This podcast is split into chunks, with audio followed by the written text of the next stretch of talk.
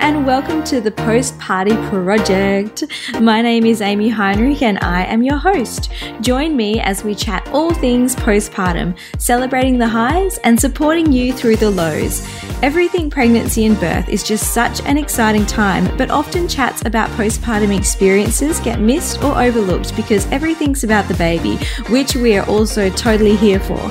But I'm here to hear you and hold you, figuratively speaking, and to listen to your experience.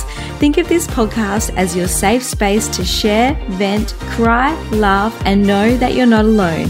Now, let's get into it. Guys, today's episode is so good. I was on the edge of my seat listening to Tayla's experience with pregnancy, birth, and postpartum. I'm going to give you a little bit of a rundown on today's episode now. So, Tayla had experienced shakes and jerks for quite a while that were hard to explain. When she'd see medical professionals, they weren't able to diagnose her because they weren't able to witness what she was explaining.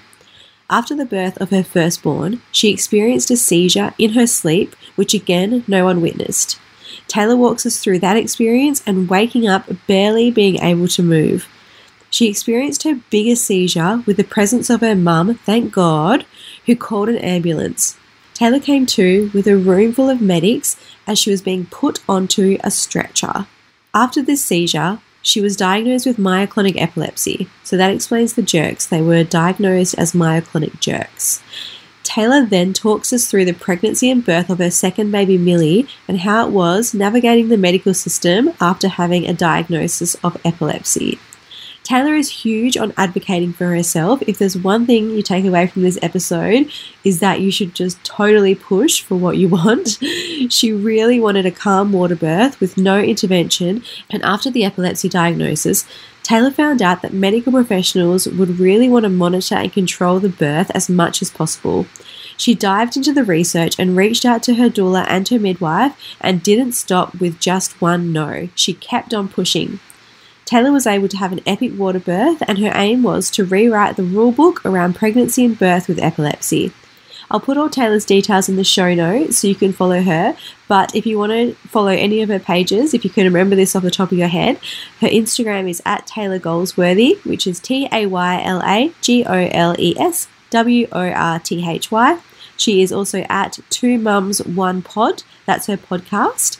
And Tayla's sleep page is at Two Mums Sleep Co.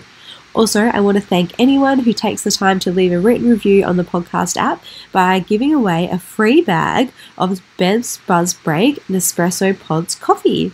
All you need to do is leave a written review, then screenshot your review and send it to me in a message on Instagram at the Post Party Project, or you can email me, thepostpartyproject at gmail.com. Now, let's get into today's show. Thank you so much for joining me t- today, Tayla. I am so excited to have you on. Like, I just love your energy, following you on social media.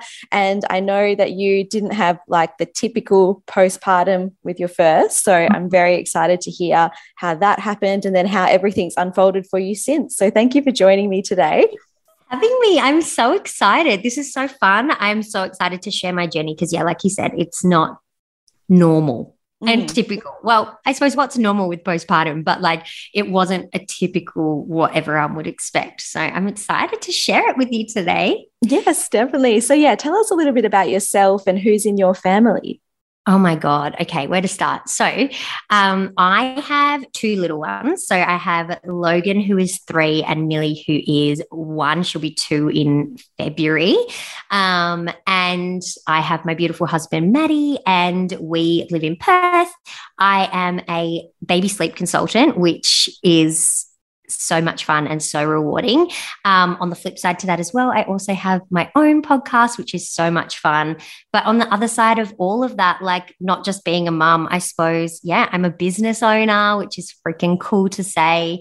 Um, yeah, I feel like there's so much. It's like everyone always goes, yeah, I'm a mum of two and like that's that but it's like i'm more than a freaking mom, you know mm, yeah you have so many different epic things going on oh, so yeah there's so much going on, there's so much going on. um, so yeah yeah well i guess you kind of covered the next question like what do you do like you have a lot going on you do all that. a lot going on. So I am with together with my business partner. So we own Two Mums Sleep Co, which is a baby sleep consultant business, which has just been the most yeah it's just been beautiful we launched in march um, and we also launched our podcast two mums one pod at the same similar time um, and both have just gone absolutely insane like absolutely mm-hmm. it, it's just been crazy um, i also um, dabble in marketing and PR. So I do that for Heidi Anderson, who I know you've had on the podcast before. She's absolutely amazing. Um, so yeah, that's what I do. Like you said, I've got a lot of balls in the air. Mm. It's hard to keep up sometimes, but I feel like I'm I feel like I'm doing a pretty good job. mm, like for me to hear all that as well, like I think to me it sounds super inspiring because I'm someone who loves to be creative as well. And I'm sure there yeah. might be a lot of mums listening right now to be like, how the hell did you get there and how the hell do you do it all? So yeah, well, maybe like we'll start from the beginning and how this all kind of came about. Yeah. Um, should we go through Logan first and then we'll go Millie next? We'll just yeah, do it so- chronologically. Yeah, because Logan was pretty much the catalyst for my entire like he he was the not so typical postpartum and pregnancy journey. Um, so pretty much, so I was pregnant. I fell pregnant in 2019, um, and it, Logan was born. No, I fell pregnant in 2018. Logan was born 2019. Um, normal, absolutely normal pregnancy, no symptoms. Like literally, couldn't have asked for a better pregnancy. He um, yeah, was doing beautifully. Everything was normal until I got to about my was my 36 week appointment at, and I was going through the birth center with Logan. So I had my beautiful midwife and I went for just a general 36 week checkup. Um, and she did the measurement of my tummy. And she was like, Oh, your tummy's measuring pretty small. And I'm not a huge person. Like, I'm, my husband isn't a basketball player. Like, we're literally both, you know, short people, I would say. um, so look, I wasn't, my midwife was like, I'm not worried, like, but we need to send you for a scan. I was like, okay, no worries. So we went for the scan. Um, and obviously that's at King Eddie's. So we went for the scan and we actually had a trainee um, ultrasound tech and they did the scan and they were like i'm not sure what anyone's worried about. This scan is perfect. This baby is measuring like like perfect measurements everything like that. And then so their teacher had to come in and do the checks. And she was like this is this baby has stopped growing. And she's like there's something she's like this baby is so off. Like that just shows you how ultrasounds can be so yeah, wow. Like literally in the space of five minutes we were told everything is fine and then we were told no everything is not fine. Um so pretty much we went on from there to she was like measuring everything and it just pretty much his stomach had stopped growing. Head was beyond normal size. Great for that. Love that. um, Love that for you. size, yeah. And they were measuring that his so his tummy was small and I think his like his legs I think were short. I can't remember. Um, but definitely his tummy. So they said, we want to do an induction. We want to get him out. We want to kind of, so we can monitor him on the outside. My midwife pretty much said to me, look, it's up to you. You don't have to. You can do whatever you want to do. Like, thank God for her. Um, I had also done hypnobirthing. So I kind of had that behind me where I was like, okay, I know I can ask. I know I can ask all these questions. I feel empowered enough to know what I'm doing and to know where I stand. Um, so I did. I asked a lot of questions. I went back to my hypnobirthing coach, Kieran. She's absolutely beautiful. Um, I owe a lot to her and a lot to my midwife. Um, and I just asked a bunch of questions and I was like, what, like, what do I do? She was like, look, you have the control. You can say no. You can control the entire situation. So we came, obviously it was my first pregnancy. So I didn't know really what to expect with any of it. Um, so I kind of said to her uh, at the end of the day, I said to my midwife, okay, look, I'm happy to have the induction, but I want it done with the induction methods I want. And I want it to be how I want to do it. And I don't want to be pushed into something I don't want to do. I knew I never wanted an epidural. I knew I never wanted any of that kind of stuff. So I was like, I really still want everyone to be on my side. I don't really want to be pushed into something I don't want to do. And she was like, no worries. She's like, I'm going to be there for you the entire time anyway let's do what you want to do. So I really kind of just didn't want the balloon that everyone says that they have and hate. Um, so I was like, I really just don't want that. So I elected for the, I think it was the tape where they put the tape up on, under your cervix, like a little kind of tampony string. Um, and it worked amazing. So my midwife actually did a stretch and sweep with me on that day. So when we went for that scan, so that was the Thursday, and she did a stretch and sweep, and she was like, "You're already like." You're already dilated. She said something's already happening anyway. So by that point, I think I was 37 and two or something like that. Um, and then on, they were like, okay, we're happy for you. Like, he's happy. He wasn't like, I felt really confident that he was okay. Like I really didn't feel like there was anything wrong. You know what I mean? Um, so they were like, okay, you can go home, come back on the weekend, and we'll do your induction over the weekend. So I was like, okay, cool. That was great. I felt like we kind of had time to prepare because when you're told all of a sudden, okay, you're having this baby now, it's like, whoa, okay, like, mm-hmm. well, all right, but I'm not actually ready. Like, what am I mm. going to do? Um, so we had the whole Friday to prepare. I had all of that to kind of get ready. um, and it was, yeah, it was really quite nice. So I got the whole Friday to prepare. Then Saturday morning, I actually went to the toilet Saturday morning and my mucus plug had all come out. And I was like, that's I'm like Googling, is this normal? What is going on? um, and then when we got to the hospital, they checked me again and I was already three centimeters dilated. So things had already naturally started, which I don't know if, and I mean, my midwife still says to this day, she's like, you would have probably gone into labor that weekend anyway, whether we helped it along or not. Um, they put the tape in and pretty much nothing happened until about I was getting contractions, but nothing that I kind of was like, oh, that's, you know, whatever. Um, until about I think it was seven, seven-ish. So my husband and I ordered Uber Eats to kind of chill. Like, let's order some food. Um, and then I was like, okay, I'm going to have a nap. So it was seven o'clock. I messaged a photo to, I messaged a photo to my best friend and I was like, having a nap, like nothing's happening. Like, ugh. um, and literally as I closed my eyes, I had a gush in between my legs. And I was like, I think I just like either my waters broke or I peed myself. I was like, but I've been getting up to go to the toilet. So I don't think I've lost like my continence or whatever. um, so I was like, I don't think I've lost anything. So I'm, I'm like, Maddie, I think my water's broke. He's like, no, nah, I don't think so. I'm like, no, I think they did. I was like, I've never been through this before, but I think they did. All the midwives came in. They were like, okay, like we'll test it. Like they did the tests and whatever. And they were like, okay, yep, we um we think it is your waters. Um, so we will just see how you go from here. Contractions from that moment, contractions just started. They just went from zero to a 100 really quick. So that was seven and a, seven o'clock. I honest uh, I honestly don't remember what happened from then to kind of, I remember like bits and pieces. And then I remember getting moved to the birth suite. And I had a horrible midwife who my husband told to leave. You need to get out because she was just so horrible. She just was not accommodating. She was not nice. She was not setting scenes. She wouldn't let me have a shower. She wouldn't let me do anything. And yeah, that was just, she was something else. Um, and so from then, I pretty much, all I remember is walking to the birth suite. I remember getting in the birth suite. I remember my midwife being there. I remember my mum getting there. Obviously, Maddie was there the whole time. Um, and then I kind of remember all of these, like I was pushing. And then I remember all of a sudden my midwife going to me, okay, like Tayla, with I think we need to call some people in. And I was like, okay, no worries. Like, all right. So I remember coming to I tried the gas. I remember trying the gas and I hated that, vomited, was like, this is not a vibe. so I had no pain relief apart from that one suck of the gas. Um, and my midwife was like, okay, Tayla, I'm just going to call some other people in. I'm going to call a doctor in. And then all of a sudden, like, the room was full of like pediatricians, doctors, nurses, all of this. Like, oh my God, it was so overwhelming. I remember looking up at the doctor who was obviously like between my legs, checking everything out. And I remember saying to her, Am I having a cesarean? And she was like, No, no, no, you're fine. And then I just went back into whatever zone I was in.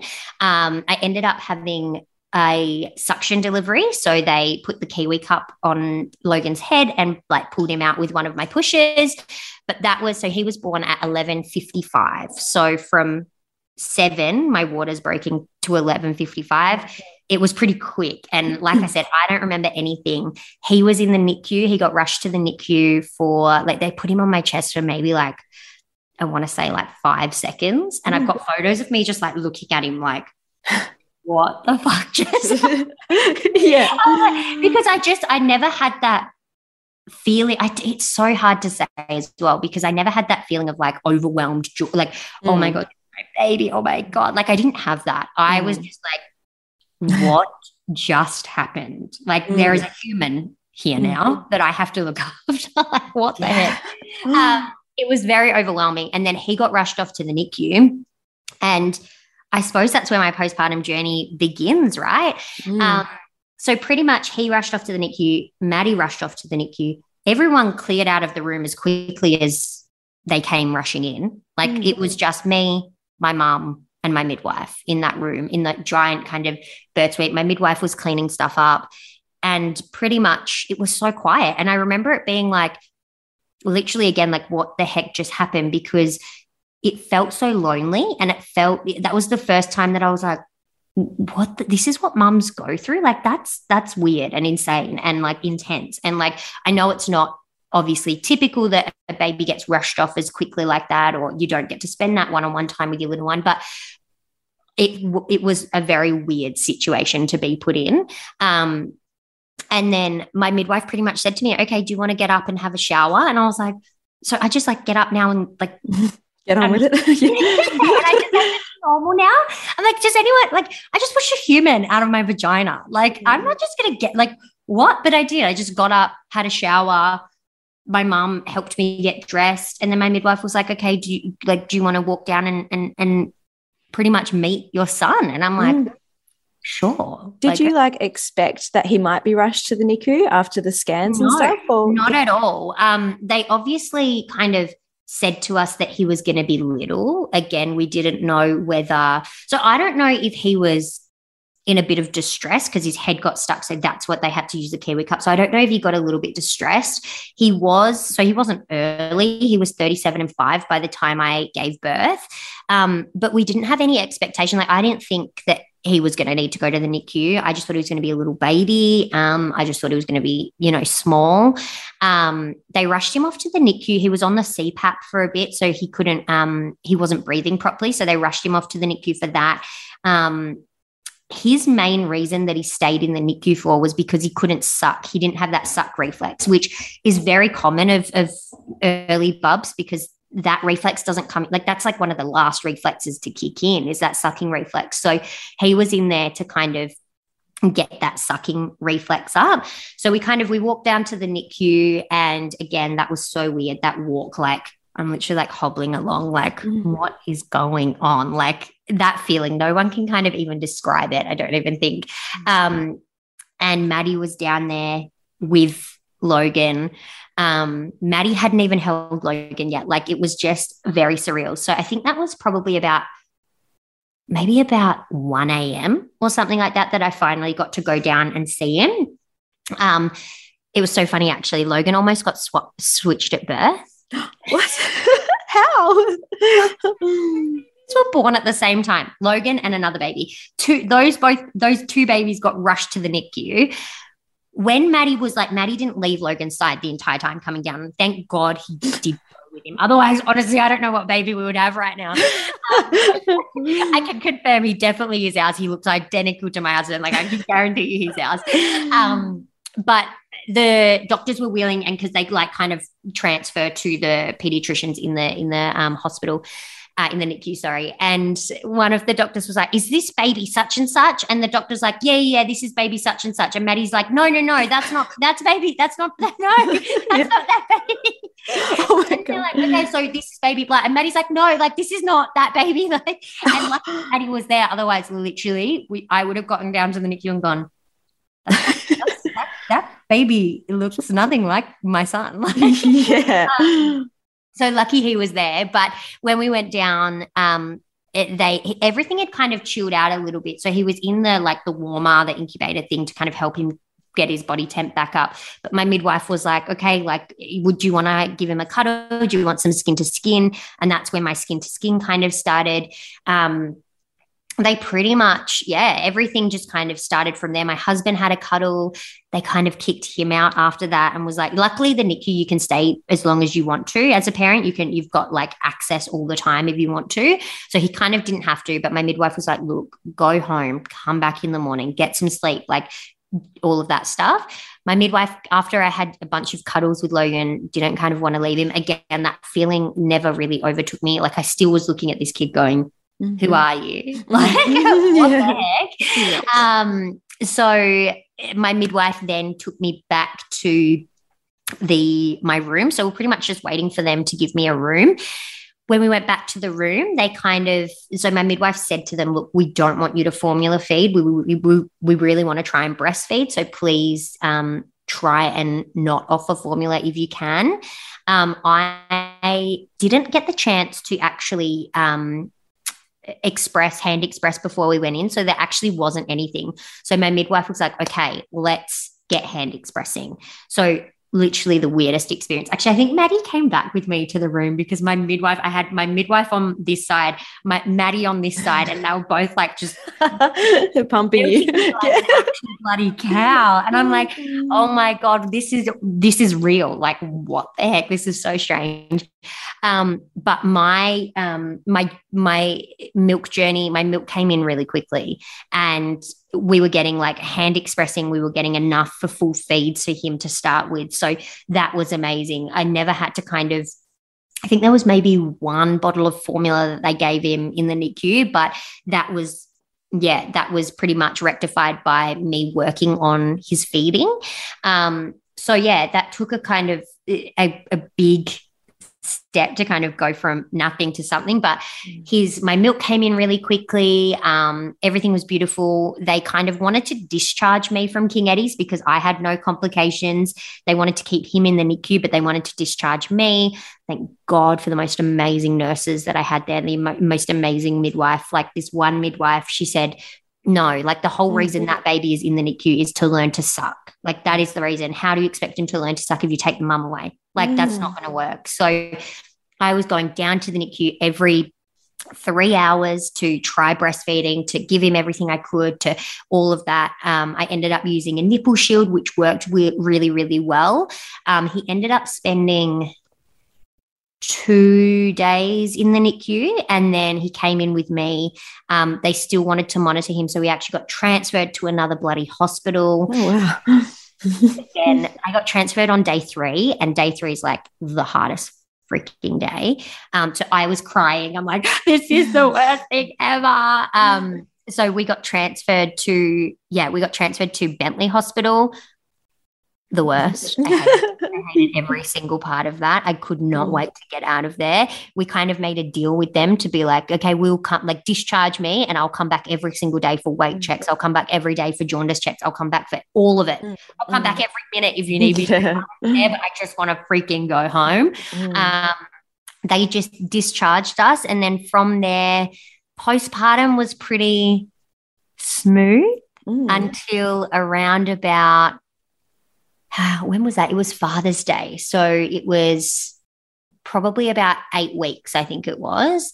I it was literally Father's Day, Maddie's first Father's Day. We were I went out for breakfast with my dad and I had this thing and I'd always had this thing and where I have these things, what I call, what I can only describe as a shake. Okay. So before pregnancy, uh, before all of that, I was having these things and I'd had them since I was probably about 17 or 18. Like I'd had them for a while. No doctor could figure out what they were. I couldn't show anyone without kind of yeah, it was just so odd. Like it was not, I couldn't describe it to anyone. I'm going to try and describe it to you now. yep. You can't see me, but um, what it was is pretty much my whole, like involuntary movements of my body. So my muscles would twitch and it would be like my whole left arm would start to shake and it would be like twitching, twitching, twitching, and my head would twitch from my neck, almost like if someone would were like pinching my nerve and it was like mm. stuck on replay and it was like shaking right so like when your eye when your eye twitches when your eye twitches yeah but body. it was my whole top left half of my body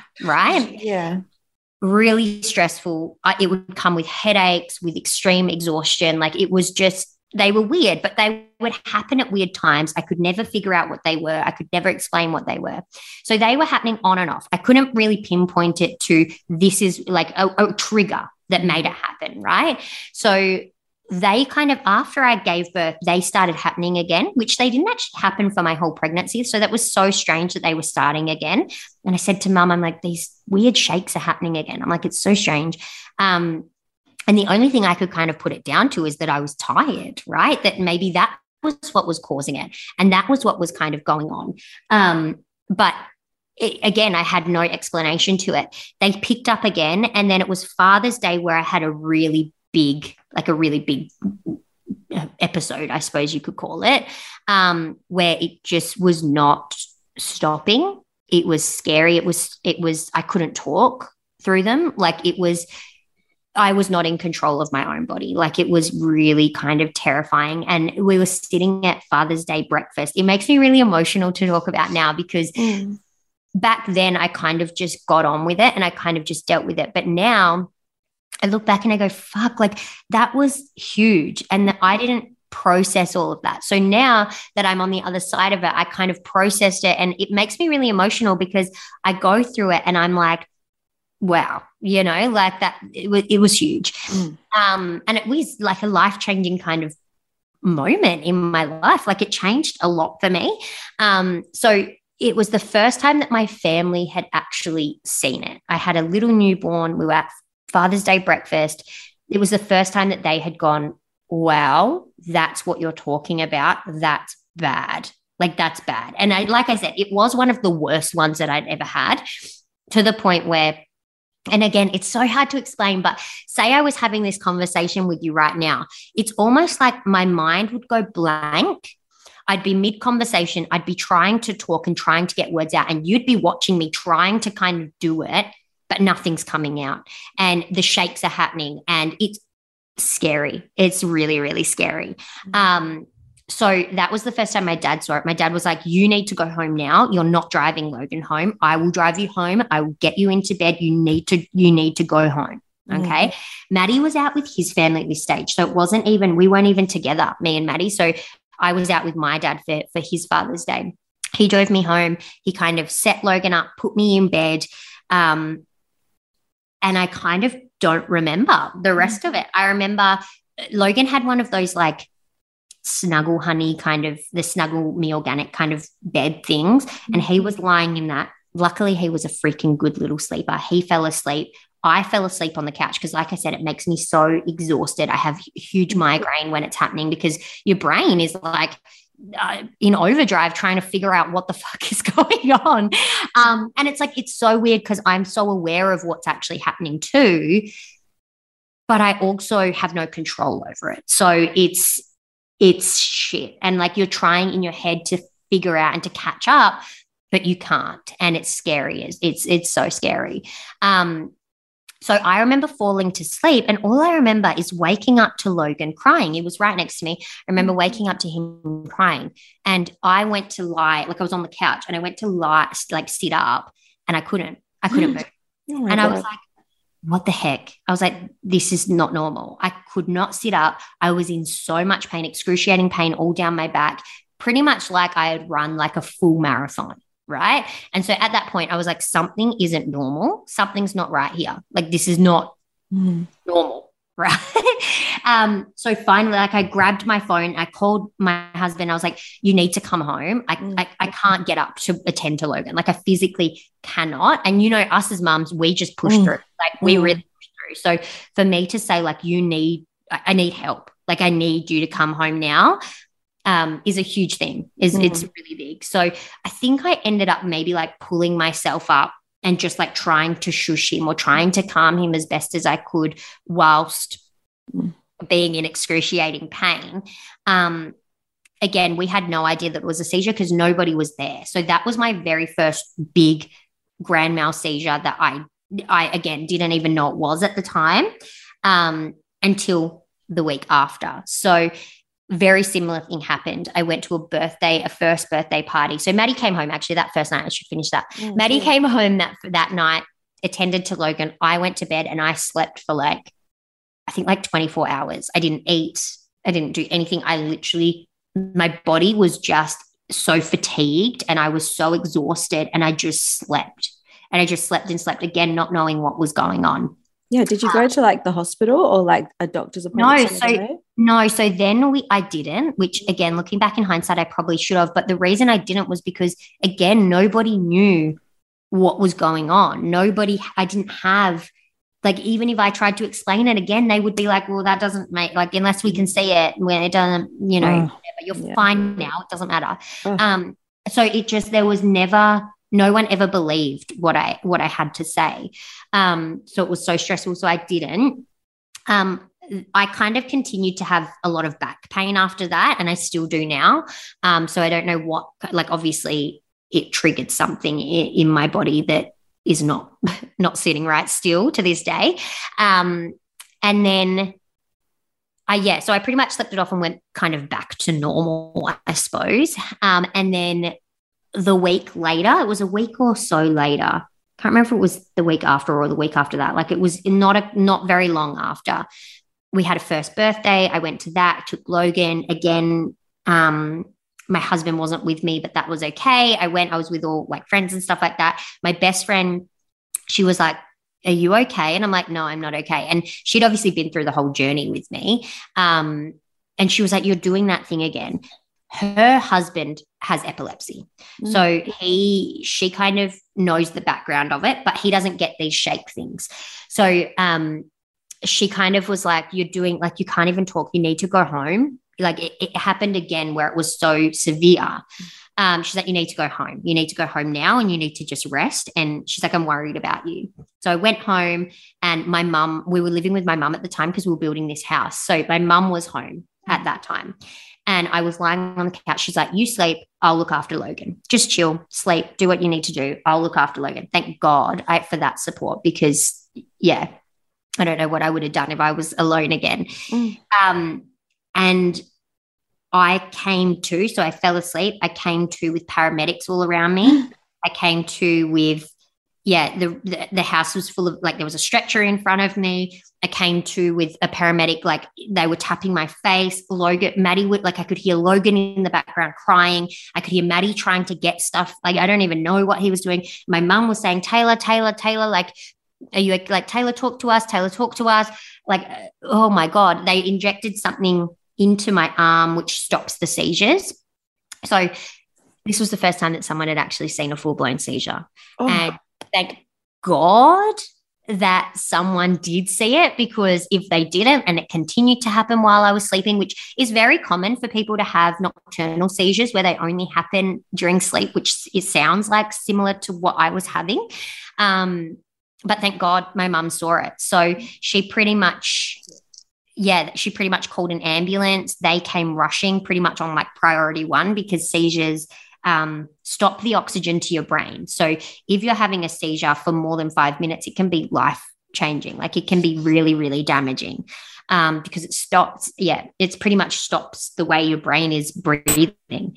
Um, so it's it's super duper scary. Um, oh my god, I, I, feel so emotional hearing this. Like oh. I can't even believe you had a little baby, and all like as a yeah. mum, you're so protective of your baby, and you yeah. being just so uncontrolled, like being able to not control that must have yeah. just been so awful. Oh, it was horrible. I remember again. I don't remember a lot of it. I don't remember the seizure. I remember the paramedics in the room giving me the anti seizure stuff. I remember. I don't remember getting put on the stretcher. I don't remember being in the ambulance. I remember going through the tunnel, and because I got you get rushed to either um, Charlie's or Royal Perth. Um, so I got sent to Sir Charles Gairdner. Um, I remember the lights in the tunnel and it's like flickering, flickering. And they kept asking me my name and kept asking me questions, but I was just in and out of consciousness. Like I was just not there, really. Mm. I remember being in emergency on my own. And I remember being sent off for a CT scan. Um, then all of a sudden, I remember Logan was on my boob. Like, I'm like, what? Like, in the hospital, I'm like, what is happening? Like, what is actually going on? So, luckily, Maddie is such a champ. He packed breast milk he packed because i we hadn't used formula at that time so he packed a bunch of frozen breast milk i'm lucky that i had a great supply that i could i had a stash in the freezer going um, but pretty much I kind of came to to the point where I could breastfeed him and I was breastfeeding. And then pretty much they said to me, All right, go home.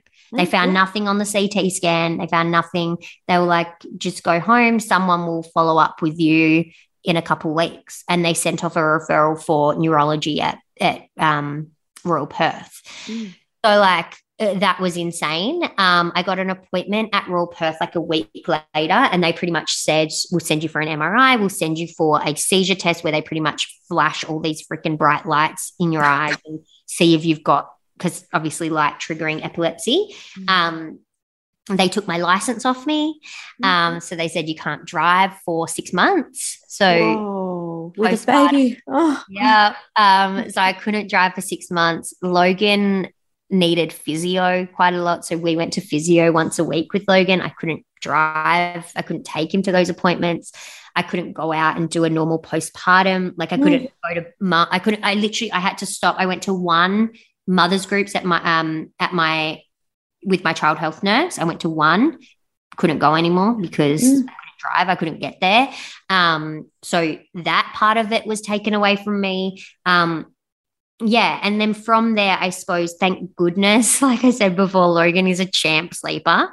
From 10 weeks, he slept through the night, which I don't know if he was, he just knew what I needed. Like mm. that little champ, I honestly because once he started sleeping through, I was getting a good night's sleep. I was mm-hmm. getting decent rest. So I was feeling refreshed. Um, they started me on medication, which I had to trial multiple different types of medication. Um, they pretty much, I had the MRI. They were like, nothing wrong with you. Like your brain's fine, but they still pretty much classed it as epilepsy. And from that day, I've been treated for epilepsy, which then again kind of changed Millie's birth completely, mm. um, which was, yeah. So, so what does that mean being treated for epilepsy if they couldn't find anything? Like, is that right. definitely yeah. what it is then? Or like, well, no, it- so this is the thing. Mm. Who knows? Like, they couldn't find anything on my MRI. They couldn't, like, I wasn't triggered by the lights. Um, so, what they kind of diagnosed me as is myoclonic epilepsy, which is um, pretty much the jerks that I was having. So they're called myoclonic seizures. Um, so they said that entire time that I was having those twitches and those shakes, they were seizures mm-hmm. and they just weren't picked up or weren't, you know, they went undiagnosed. Um, so I had been having these seizures for so long. Um, they went through my entire like medical history. They went through all my family's medical history. No one has um, history of, of, epilepsy, so it was very out of the blue. Um, you know, they normally put it down to like a, a head trauma or something like that, which I haven't had. Um, so there was kind of no reason.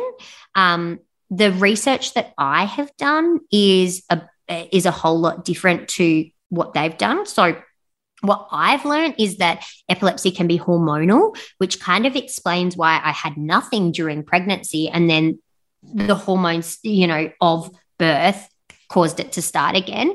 Um, and I do find that around my period and stuff like that, I do get more kind of symptoms almost mm-hmm. like i get a little bit more you know a little bit of a headache. So i do i really i'm lucky in the sense that i can sense when a seizure is coming mm-hmm. because if i get those shakes if i start to get a headache if i start to feel really fatigued if i start to get kind of you know that kind of stuff i can i really really know when it's happening.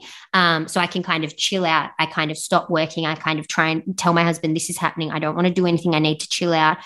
And normally a good night's sleep kind of resolves it um, but yeah, it's scary. It's really scary. And to kind of not know what or when or how it's happening or what's controlling it. I'm on medication, which has apparently helped. I mean, I haven't had a seizure since that big one, thank goodness. Mm, um, I have had shake episodes, but again, once taking like my medication or something like that, it kind of subsides. Um, but yeah, it's been a freaking mm. journey, that's for sure. Um, and it didn't end like with Millie's. Mm. It kind of started all over again. So did you um did you have anxiety like going into Millie's pregnancy? Yeah, so pretty much uh, if you talk to anyone who's got epilepsy and has had a baby, everything is very closely controlled by doctors and stuff like that because they tend to think that unless you if you are not medicated or and i suppose a lot of it is because obviously pregnancy and birth and labor and all of that is so exhausting mm-hmm. that quite a lot of the times a lot of people get so fatigued during it that a seizure can be brought on because of that that fatigue so because of that, a lot of people that do have epilepsy are always always always they have no other option but to birth in a hospital and to have an epidural and to be very very very very controlled if not they get told to have a c-section and schedule a c-section in so for me when i started doing research we knew we wanted to um, try for Millie. When I started doing that research and stuff like that, I was like, that's not what I want. I don't want that. Like, I don't, I, I don't want to. I, I, I really wanted the birth that I missed out on with Logan, which was a nice, calm water birth, no intervention, nothing like that. A really beautiful water birth, right? Um, which I mean, all births are beautiful, but that's, I just really wanted what I missed out on the first time. Um, and hearing that that was probably not going to be an option was really shattering. Like that mm. really kind of, yeah, it really cut me deep because I was like, why? Why? Mm. Why? And it's just, it goes back to again, like there is so many rules around birth that are set by people that aren't even birthing these babies. And it's like, well, it's my baby and my body, and I trust my body, and I know that I can do it. And I've done it before. And if I had a normal birth with Logan and I did have epilepsy then that was not even medicated, why can't I do it again? Right. Yeah, like yeah. I was just so I was questioning everything. And I was so, and I'm thankful that I did question everything. So again, I reached out to my hypnobirthing coach and I was like, hey, I'm pregnant. This is what I want to do. This is where I'm at. This is where, like, what do you think I should do? What do you think I can do? I also reached out to a beautiful um, doula here in Perth, Jessie. She's so lovely. We've built such a great relationship over just over Instagram. Like she's just the most beautiful woman. She spoke to me about all my rights and all of that kind of stuff, which was just amazing to have in my back pocket. Um, and then I reached out to my same midwife that I had with Logan and I said, Hey, I'm pregnant. I'm so lucky we built such a beautiful relationship again after Logan. Like we were friends. Like we caught up multiple times. Like she just was part of my life now. Um, so I reached out to her. I said, Hey, I'm pregnant. Um, this is what I want to do. I would like to still birth with you. She'd moved to Fiona Stanley Birth Center, which had just opened after I found out I was pregnant with Millie. Um, so I was like, okay, what can we do? She's like, let's catch up. Let's go through it all. She's like, let's do what we can to get you help. And I was so determined to rewrite the narrative around pregnancy with epilepsy and giving birth with epilepsy that I would have done anything. I think I would have kind of gone and I asked so many questions and I, I just, yeah, I didn't stop at one no. I just kind of kept pushing. So again, obviously everyone was like, you know, you're always going to have to, you're going to have to be controlling. It's going to be this, it's going to be that. No, you can't do this, you can't do that. Oh, you should probably look into going private because that will be, I'm like, no, like, shut up. Like, leave me alone. Let me do what I want to do. My husband was like, I will back you, whatever you want to do, whatever you feel comfortable with, whatever you want to do. Do you want to get a private midwife? I was looking at private midwives to maybe birth at home if that was mm. the option. Um, but I just wanted to be in control of my own birth. I suppose, I don't know, maybe because I wasn't in control with Logan and I didn't feel con- in control of any of the birth experience. It was kind of, yeah, taken away from me. So, um, I just wanted to be in control. And I spoke to my midwife and she's like, let's just apply. She's like, why don't you just apply for the birth center? We'll note down everything, we'll tell them everything, and let's see what they say right? So she was like, I'll take on your case. She's like, I'll do everything. She's like, you can come and birth back with me, which was amazing. Um, she's like, but let's see what we can do. I'm like, great, let's let's do it. I'm like, let's go. Um, so I'm so grateful to have her on my side because she really advocated for me, um, and she really kind of led the way, I suppose. Um, we had to go through multiple doctor's appointments at the hospital. Um, I had multiple checks of everything, and pretty much it came down to one doctor that could have said no, could have said not, not, not happening, not, not doing it. And she was so lovely. She was so beautiful. She ran through everything. She said, When was your last seizure? How was your last birth? What happened the last time? How do you feel now? When was your last shake thing? Like, what's your medication like? Like, she asked me 50 million questions. Um, and I suppose because in my mind, I was like, you know what, I haven't, I've been seizure free for so long now that mm-hmm. I was like, mm-hmm. I feel good. I feel good. Like if I had had a seizure, if I was still not under control, then I'd be like, okay, yeah, I, I, agree with anything. And it wasn't, I wasn't questioning medical professionals. I wasn't, you know, at the end of the day, what they said to me was whatever they were going to say to me, but I was hoping for the best. Mm-hmm. Um, they said to me, all right, you can birth in the birth center under a few conditions. So my acceptance into the birth center was conditional on the on the grounds that I didn't have another seizure. If I was to have another seizure, I would have to go and birth at the hospital. Um, I had to have growth scans, so I had to have I think it was three extra scans than normal fine. Mm-hmm. Um, I was like, yep, sure, whatever. I'll have the extra mm-hmm. scans. That's fine. Um, and I had to have a really, I had to have a longer anatomy scan. So my 20 week scan had to go through a whole lot more than what it normally would, um, just to make sure everything was really, really perfect mm-hmm. with Millie. Um, I agreed to all those terms. I was like, yep, no worries. Let's do it. Awesome. I'm happy with that. Um, went through all of that. Everything was beautiful, no hiccups. I had one hiccup where they thought Millie had something wrong with her umbilical cord, but that was resolved. Like there was, they just did another scan and it was resolved, and there was nothing wrong with that in the end. Um, I went on to have a very fast, very beautiful, very like I, could, I can't think of having a more perfect birth than what I did with Millie. Almost gave birth to her on the side of the highway, but I didn't. Yes, tell us, tell us how did that yeah, happen? How did you go into labor? um, so pretty much, I so with Millie, my how how far along was I? It was so it's funny. Millie was due on the twenty fifth of Feb, and the whole time everyone was like, you're going to give birth on, on Valentine's Day. I was like, no, I'm not. No, I'm not. No, I'm not. No, I'm not. It's not going to happen. It's not going to happen on Valentine's Day. I am, but I knew deep down it was going to happen on Valentine's Day. Um, so it was literally midnight, literally midnight on the dot of Millie. And I got up to go to the toilet just like normal. And I laid back down in bed and I just had this gush of waters. And I was like, my water's just broke. I'm like hitting my husband. I'm like, my water's just broke. He's like, what? I'm like, my water's just broke. Get up. And he's like, he's like, he's like, what do you want me to do? I'm like, you need to call the midwife. Hurry up. And he's like, fast asleep. I'm like, fine, I'll do it. So I called my midwife.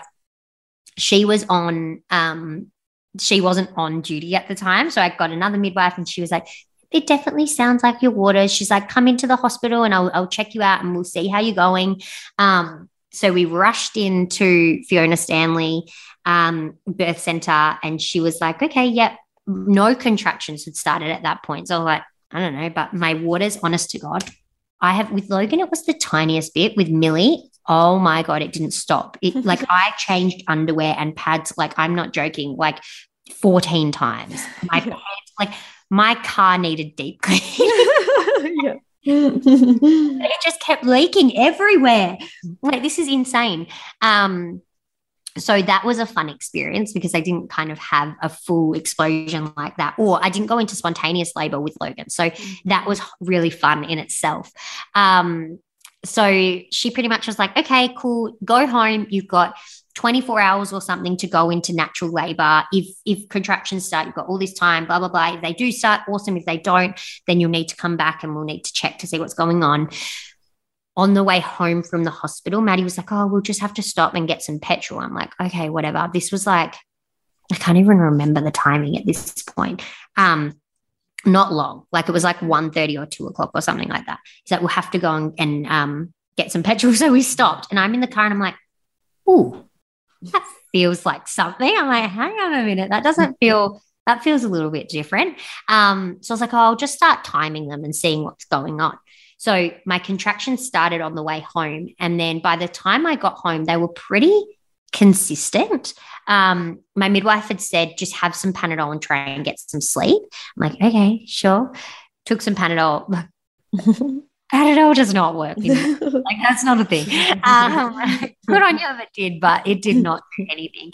Um, so I took two Panadol and I was like, I tried to lay down, but they were just getting really like with every contraction, they were getting a lot more strong. And I was like, cool, this is actually happening out. This is exciting. It's happening. So I had used some essential oils, which again, look, I don't know if this was what helped or whatever, um, but I used an, a like a clary sage kind of mix, mm-hmm. which kind of I think helped things on a little bit. I was like, okay, I'm going to try and jump in the shower. I'm going to try and labor at home as obviously as long as I can. I jumped in the shower. And it got to the point where Maddie was asleep. He just went straight back to sleep. Like, what's with bloody men? freaking anything. I'm like, yeah. um, so he just went back to bed, which was fine. Um, and I was just in the shower doing my thing, and they were getting so intense. So I remember at one point I was on all fours, just rocking back and forth in the shower, and I yelled out to Maddie, "I'm like, Maddie, you need to come here." He's like, "What?" I'm like, "You need to come here." He came in. I'm like, "You've got to call the midwife. Tell her what's going on. These contractions are super close together now, like super close. Like it went from zero to a hundred."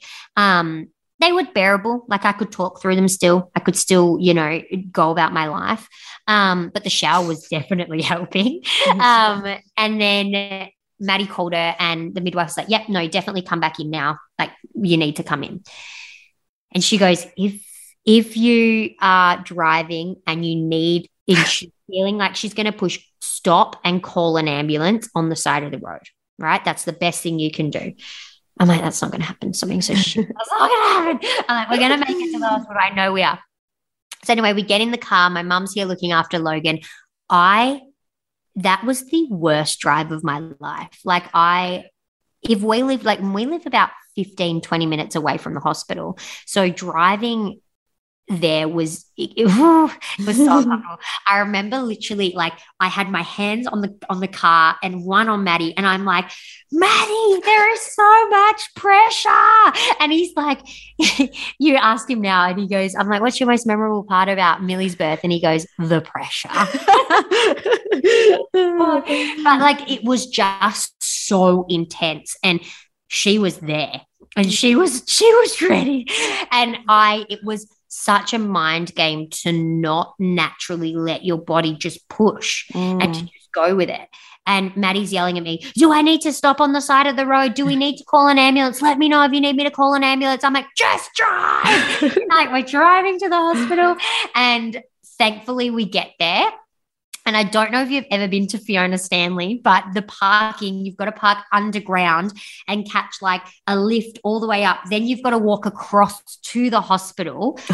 Mind you, so at this point, it was so we got home at about two, I think it was. I called my midwife at three. We were driving back to the hospital about 3:30. We got to the hospital about no, we got to the hospital around about five, I think it was. Um, and we were walking from the car to the hospital. And I'm like, Maddie, I need to stop. I'm like squatting in the elevator, like, this baby's coming. He's like, do not do it now. I'm like, I can't control it. Um, so then we, we get to the hospital because it's like the hospital's not open. We have to call security. Oh my God. It was like three checkpoints that we had to buzz. The same security guard at every fucking check. It's like me again. Just let me through. Like, for God's sake. So we get through the first bit, then we have to go in another elevator to get to the top. I'm like, Maddie, I'm not going to make it. I'm not going to make it. He's got all the bags on him. He's like a trooper. He goes, We're going to make it. He's got all the bags. He picks me up. Oh my God, what? I can't even mentally picture this. I know. And he's like running through the halls of the hospital. I would love to see the surveillance cameras on Maddie running through the hospital, holding me, holding the bags we get to the final one um, and it was because the where the birth center is at uh, Fiona Stanley, it's on the ward of the birth, like the birth suite. So it's all connected. It's just at the end. So they're kind of expecting mums to come in needing help. So they're like pushing the button. They're like, let's go. And like everyone's helping. My midwife is in there. She's filling up the bath they were like, okay, the bath's not ready yet. You can't get in the bath. I'm like, oh, I'm like, this baby is coming. So literally, I'm walking through the doors. They're pulling my pants off. They're getting me like ready to birth. I get on all fours and they kind of, the birth center is so beautiful. Like it is the best space. It is, there's no harsh lights. It's all beautifully dimly lit. There's beautiful murals on the wall. Like it is beautiful. So where they put me on, it wasn't a hospital bed. It was like these cube things that they make into all different shapes for you. So I think they're called like birthing cubes or something. And you can make it into a bed, you can make it into a couch, you can make it into whatever. So they put me on that. And I was like, it's, it's, she's coming. She's coming. I'm like on all fours. I'm like ready to bloody push her out. Then they're like, the bath's ready. I'm like, get me in that bath. Honestly, it was it, that the water just takes so much away. Like it was amazing. Like the if you ever get the chance to have any type of water in your labor or whatever, do it because it will. It's amazing. Um, and then pretty much from there, so we got to the hospital at five. Millie was born at 528. Whoa! yeah. She was, she pretty much came like shooting out of me was a beautiful water birth. Maddie was there. My midwife was able to be to birth Millie. Um, the other midwife that was there, she kind of took a bunch of photos. So I've got so many photos. We were supposed to have a birth photographer, but because Millie came so quickly. Uh, she was stuck at the bloody security doors. she had all the checks. so literally, I pulled Millie out and pulled her onto my chest, and Chelsea came running through the door. Oh. And she, so she got some beautiful photos of us in the water with me and Maddie and Millie. And yeah, it was really beautiful. And from there, I pretty much, because it was the birth center, I, we stayed for, we were home by lunchtime. And it was it was amazing. And it was the most beautiful birth. I remember just like it was just me and Maddie and Millie. Mm-hmm. And it was it was all I could ask for and so much more. And it was just everything that I missed out on with Logan. I got it with Millie and it was mm. beautiful. And I, yeah, it was just the best ever. And I'm just so grateful that I did get to experience that. And that I'm so grateful that I trusted myself in the sense to actually you know, be that voice for me and stand up for myself and say, you know what? No, I actually know I can do this. I trust my baby. I trust my body and I can do it. And I'm so glad that I did. And yeah, like I said, it was just beautiful. Um, so we went home with Millie at lunchtime. We were home by lunchtime. Um, her breastfeeding journey was beautiful too. She latched and did beautiful. Um, and I had no complications pretty much with postpartum. Like I had no seizures, I had mm. nothing. Um, it was just really wonderful. Yeah, Millie's was a great experience. And did you feel that um like did you feel connected to her more so straight away than with Logan? Um, I'm not sure if I. It's so strange because literally, like you see in the movies, like that overwhelming. So I'm so in love with you. You're my like, oh my god. I didn't have that with Millie either, but I de- genuinely had that time to connect with her. And I feel like with Millie, the entire pregnancy actually was completely different in the sense that I was constantly talking to Millie to like to tune into her and what she was feeling and all of that kind of stuff. And I really relied on that connection that we had before giving birth. So when I gave birth to her, I kind of felt like I already knew her. As silly as that sounds, it was just like I relied so much on our connection to make sure. So I trusted that she was okay during pregnancy, that I was doing the right thing, that, you know, her movements were still great. Like all of this was, I was always, you know, tuning in on her. And so that connection time that we had after where it was just us, it felt like I already knew her. And it was, such a weird feeling. Um, but I never had that overwhelm of crying love. Like mm. I never cried when both of my babies were born. Like I feel like I, I, do you know what's so funny? I cried when my sister, my sister has a newborn, and I cried when she had her baby. I didn't cry yeah. with any of mine. I know. I feel like when it's you, like, because I like when I hear birth stories and I cry when people are talking about it. But then when it was me, I was like the same thing. I think like I was in shock that it just, 100%. Yeah. It, and your body has just gone through the biggest thing it's ever gone through. Mm. And then you look at this human and you're like, I did that. Like, if anything, with after Millie, I felt so freaking proud of myself that I did advocate for me and that I did, like, well, not only for me, for me and for Millie. Like, I genuinely look back and I go, Logan wasn't ready to be born when he was. And that's why he had the complications that he did have. If we had just let him come when he was ready, I think it would have been a bigger, like, it would have been totally different. Um, not necessarily with my epilepsy journey, but I mean, that whole part of it, it, did change that NICU part, and all of that changed my postpartum quite a lot. Um, but yeah, it was, yeah, Millie's was really kind of beautiful. And even my husband says, like, he absolutely loved and adored Millie's birth. Like, he, he says to me now, he's like, I don't know why anyone would want to birth anywhere else apart from that birth center. It is freaking beautiful. I'm like, yeah, oh, I know. yeah. I know. Now that you say that, I'm like, mm, I wonder how far I am away for if I have a second. oh my God, do it, do it, do it, do it. I, do you know what I always say to people? No, like, you need my midwife. Like, you need my midwife because my midwife was the best. But honestly, I owe a lot to my midwife. Um, her name's Tegan. She's absolutely beautiful. She's the best person, best midwife, best everything. And I, yeah, I owe a lot to her. Mm, so good. So, uh, are you? What's the age difference? Did you end up having two under two? Uh yes, yes, yeah, I did. I did. So Logan was July. Millie was born in Feb. So they are twenty months apart. Oh wow! And so, how was that getting home having two babies? to be honest, we're pretty lucky. Logan is a very good little kid. Like he is a champ. Like he yeah, we we're very lucky with Logan. He's very well. I don't I don't want to say well behaved, but he's he's a good little little dude. Um, I remember coming home from the hospital with Millie and Logan. It, it my mum was home with Logan, and he was due for a nap. And we got home, and he was like, "Mom." he was like so distraught because my mum was like, I'll just keep him awake so he can meet Millie. And I'm mm. like, that was the worst decision ever. He was so distraught. When he went down for a nap, we were all able to go down for a nap at the same time. So that was kind of nice. But from then, like it was, it's been, yes, it's come with its challenges. I feel like the challenges are more now than anything because two toddlers are a bit hectic. Um, but you know what? I feel like the age gap wasn't so bad. I actually quite enjoyed it. Like they were very, yeah. And now watching them grow up together is really great. They like similar things now. They play together now. Millie's so chatty now. So they talk to each other.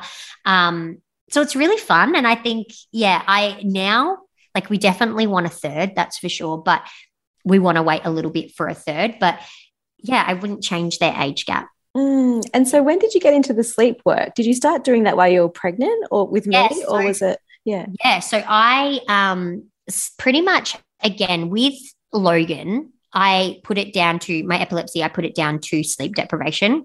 So I really had to kind of start focusing on sleep, and I had to actually physically make changes to help him sleep better to prioritize his sleep to prioritize my own sleep. So it was imperative that I actually did put his sleep first in order to you know feel better and and be the best mum that i could be um so i started looking into things i started looking into sleep i started i didn't actually ever need to get a sleep trainer thank goodness because well not thank goodness we're amazing by the way but um yeah. just he he just always was a beautiful sleeper. Like I'm really, really, really like he's what we call a unicorn in the in the sleep world that just will sleep through anything, will do anything, will absolutely adapt to anything. Um, so I started looking into a bunch of sleep stuff and I started finding it really interesting. I started learning more. I started going, wow, okay, yeah, that does make sense. Oh, okay, yeah, th- that, all right, yeah, no, I'll do that. I'll, I'll implement white noise. I'll, I'll make the room as dark as possible. I'll do this. I'll do that. Um, and then I started going, okay, cool. Like this all makes sense to me. Like it almost just made sense. Right. Mm-hmm. And then I was like, why do more parents not know about this stuff? Then I started being like, my eyes were open to all the, like, there are so many sleep consultants out there. Like there is a mm-hmm. lot. Um, and I started seeing them on Instagram and I started seeing all these accounts. So I started following people and learning more. Um, and it wasn't until, so I think Logan was five months. I started working um, with a sleep company um, just as a VA. Like uh, that's what I, I was doing um, with Heidi at the time. And I started doing VA work, just getting back into work after having Logan. Um, and it was helpful because I couldn't leave the house to go to a physical job. So it was really great. Um, and I'd been working with Heidi for many years before that. So I, um, yeah, I jumped straight into that. And she was a sleep consultant, and I learned so much. And I started stepping into helping families doing free 15 minute chats and giving them some information over that. Then I started jumping into other things, and I was like, you know what? I could actually do this. Like, why don't I have my own clients? Why don't I start doing this myself? Um, and because I had that kind of when you listen to a sleep consultant story, they go, I had horrible sleepers mm. and blah, blah, blah, blah, blah. Whereas mine is like, no, like I had to look mm. into sleep because I, I physically, I, I had no other choice. Sleep mm. had to be. Um, so then when I had Millie, I think Millie was like a month old when I started my sleep training, like certification, and I started actually physically learning and taking that step forward to being my own sleep consultant. Mm-hmm. Um, and yeah, Millie was like a month old. And then I started taking clients when I was ready. Um, and it just kind of snowballed from there. Started my own business, which was really exciting, kind of daunting, terrifying, all of that in one. But honestly, it has been amazing. It's been a game changer. I've been able to work with some beautiful families. Actually, at the moment, I'm working with a beautiful mum who has epilepsy as well, which is so mm. beautiful. And she found me through my story. And like that's just so heartwarming to me that I can help these mums that are in the same situation as I was. And she's pregnant as well. And I'm able to help her get that sleep she needs before she gets into that real thick of it with a toddler and a newborn and stuff like that. So it's such a rewarding job. But like I said, I needed to look mm. into sleep. So that's kind of how my journey kind of went, how I got into it all. Yeah. And so how did Millie go? Because you said Logan was a unicorn. Yeah. What did Millie yeah. follow in his footsteps? Or? No, Millie is my freaking wild child. She is next level. Like this, that kid listens to no rules and no person. She is just her own little, her own little being. Mm. Um, she was pretty good. She has she's honestly been sleeping pretty well. Um, she's just had little hiccups here and there. Um, she's the first baby that I actually had to completely kind of sleep train, I suppose, mm-hmm. in the sense where with Logan, yes, we we implemented things, but I never actually had to stick to anything strictly. Mm-hmm. Um, Whereas with Millie, I actually had to put my foot down, and if you give that girl an inch, she'll take a mile. And I had to kind of put my foot down, but she is pretty great. She's not too bad at the end of the day. She still sleeps really, really well. Um, and yeah, she's beautiful. But again, she's the daughter of a sleep consultant. She doesn't have a choice. yeah. so, how do you like, because you, you have so much going on, how do your weeks look? Like, how do you kind of balance everything or juggle, balance or juggle? Yeah. yeah. yeah. I mean, I have a lot of help from family and I'm so grateful for that. Like I do, I have a lot of help. Um, my mum is always willing to help. Like just this weekend, um, she came over so I could run a masterclass for all of my clients. Like she always comes over to help me 24 7. Um, they go to my dad once a week and my stepmom, which is beautiful. They absolutely love and adore my kids. Um, so they go there once a week. Like I said, it's kind of my sister has a little one now. So she's there too. So it's a little, our, our family's getting a little bit chaotic, um, but it's so fun. Um, and then they go to daycare once a week as well. So I try and find that balance between work and mum life I don't think anyone will ever find that perfect balance, but I try and work when they're sleeping, which thank goodness they both sleep at the same time now, um, which helps quite a lot. Um, but yeah, I really try and make that juggle as much as I can, but it's with a lot of help, a lot, a lot of help. Mm. Um, so if you could go back and give yourself one piece of advice, like pre babies, what would that be?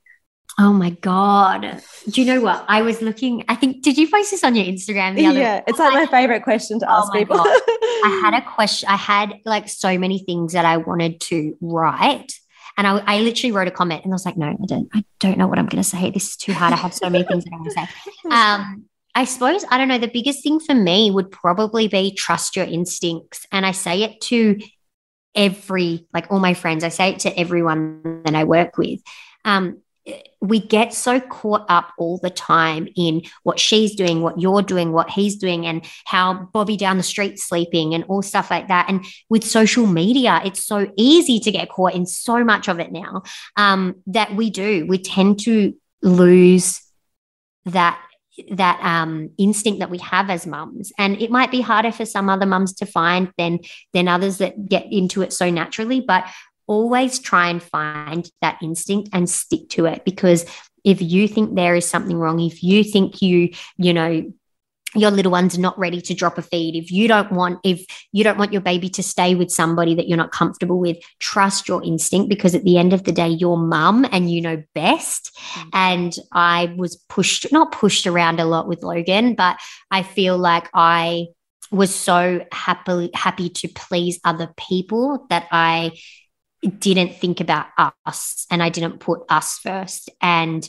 yeah, I really, with Millie, I changed that a bit. And with my third, I think I'll be even more confident to step into that even more um, and put my foot down, but just trust trust your instincts because like I said, it sounds so cliche, doesn't it? But you know, you know mm-hmm. deep down and always listen to your gut because you know the answer mm-hmm. at the end of the day.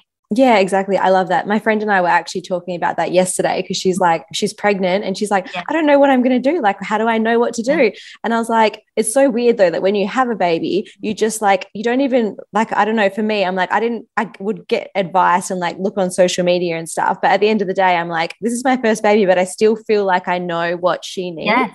And, and I'm not, yeah. Yeah. And do what you feel is right. Like, at the end of the day, if it feels good for you and you're happy with it, nothing you ever do is going to like nothing you do to love your baby is ever wrong, mm. right? So if you're cuddling your baby, if you're whatever, like feeding throughout the night, feeding on demand, whatever, if you you say no to someone coming over, if you know you ask someone to bring a coffee with them when they come, you are the priority and you know that baby best and you always need to feel into that like like with Millie I mean when she was when I was pregnant with her I really did try and tune into her quite a lot and I do I feel like I connected with her quite a bit but it's so that instinct that motherly instinct is so powerful always always try and tune into it as best as you can Oh, yeah, perfect. Um, is there anything else that kind of came up for you postpartum that we haven't really touched on that you want to go into? Um, no, I don't think so. I think I with Millie. Oh, I suppose actually, so, so with Millie, I um, with Logan, I didn't get um, I didn't get cut or anything, but I had some grazing, so I needed some stitches. That was fine; they healed perfectly. With Millie, I had um, a little tear, and they said like grazing, like they didn't even call it a tear, right? Um, but I had to get that checked by a doctor before I left in order to be able to um, leave. The my midwife was like, "It's fine. It will be fine. It'll heal on its own." She said it most likely will probably just be um, cosmetic. And I was like, well, who's looking at my vag apart from my husband? No one. So it doesn't really mm. matter. Like I've, I've birthed two children. I don't give a crap what it looks like down there. yeah. Um, like I, yeah, I, I don't care at all. Um, but the doctor came in and I was like, yep, cool, no worries. The doctor can have a look. Like they'll like, you just need to get checked off the doctor came in and she pushed in a, a, hospital bed into the birthing suite, which looked so odd in um, the birth center. So she pushed it in and she's like, get up on the bed. I'm like, okay. She put my legs in stirrups. And I was like, this is weird. I'm like, why is she doing that? I'm like, whatever. Then she wheels in a cart with like needles, stitches, all of that kind of stuff sitting on the top. And I'm like, I'm not getting stitches right now. Like we've already spoken about it. I don't need it. She looks down and she goes, Yep, yeah, okay. So there's just a bit down. Actually, no, she needed me to point out where it oh. was. And so I had to mm-hmm. point out where the graze was. So clearly it wasn't a big tear, like it wasn't huge because she couldn't even see it. So I pointed out, she goes, Yep, okay. She gets some betadine and she starts like cleaning the area. And I'm like, What the fuck is she doing? I'm what is this woman doing? And I look over and she's got like this giant fuck off needle in her hand. And I'm like, you are not. I'm like, so I'm sitting there. My husband's across the other side of the room. And I'm like, like, what is happening? And so I started crying. I'm one of those people that doesn't know how to deal with things. So I just cry. like, can you stop? And uh-huh. she's like, what? And I'm like, can you stop? And she's like, why? And I'm like, I don't want stitches. I don't want to be stitched up. I don't know what you're doing, but I don't I don't consent to this. Like mm. uh, where have I said yes? I want stitches. Come on in. Mm. I haven't. So get away from me. Um, and she's like, she, her tone went from grumpy to asshole, and she, she was fucking horrible. And she was like, um, what did she say to me? Something like, if you don't get that stitched up, it's going to cause infection and it's going to blah, blah, blah. It's going to be so horrible to heal. It's going to look horrible, blah, blah, blah, blah, blah. And I was like, I don't care. I will pee in the shower. I will like bathe constantly if I need to. My midwife has told me, who I trust a lot more than this woman that I've never seen before. My midwife has told me it's fine. So I'm going to trust that. And I'm going to trust my gut that it is okay. Mm-hmm. And she's like, she threw the needle back mm-hmm. on the tray she stormed out of the room, didn't say another word, didn't anything. And then I just got off the bed myself and was like, what the heck did what just happen? And I never had one issue. Oh my God, that's so good. So that was Millie's recovery was beautiful. There was no issue with Millie. Again, that tear that they reckon was going to be an issue was not an issue. There was no infection. There was nothing caused by that. Mm. Um, and yeah, it was Millie's re- recovery was really beautiful. But yeah, there's mm. nothing, there's nothing apart from that. Again, stick up for yourself. You are the, you control your own body. Mm. Um, but if I had just let her go through that, I my recovery, I can imagine, would be a little bit more complex with stitches and stuff like that.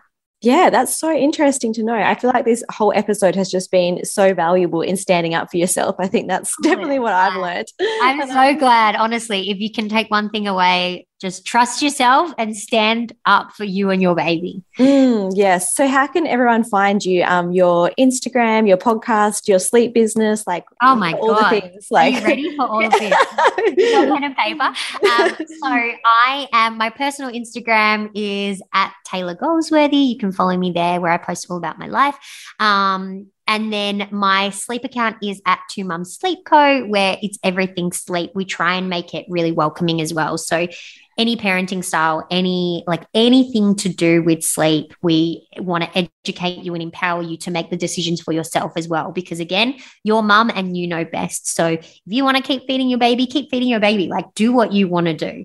Um, whilst educating all at the same time. And then the podcast is Two Mums One Pod and on Instagram at Two Mums One Pod the podcast is a completely different vibe to, to everything else. So that is Katie and myself. Um, so Katie's my business partner at Two Mums Sleep Co. Um, where it's pretty much like a catch up with the girls where we just talk a whole bunch of shit. Like we talk mm-hmm. everything. Like nothing is off topic. We talk. Like if you don't have a mums group or you just want that girl gang that you've been missing, that's what the podcast is there for. It's so much fun. Um, and yeah, we absolutely love it all. So that's where you can find me. And yeah, if you've ever got any questions, I'm an open book. So always slide into my DMs. Oh, awesome. Well, thank you for joining me today, Tayla. This has been so fun.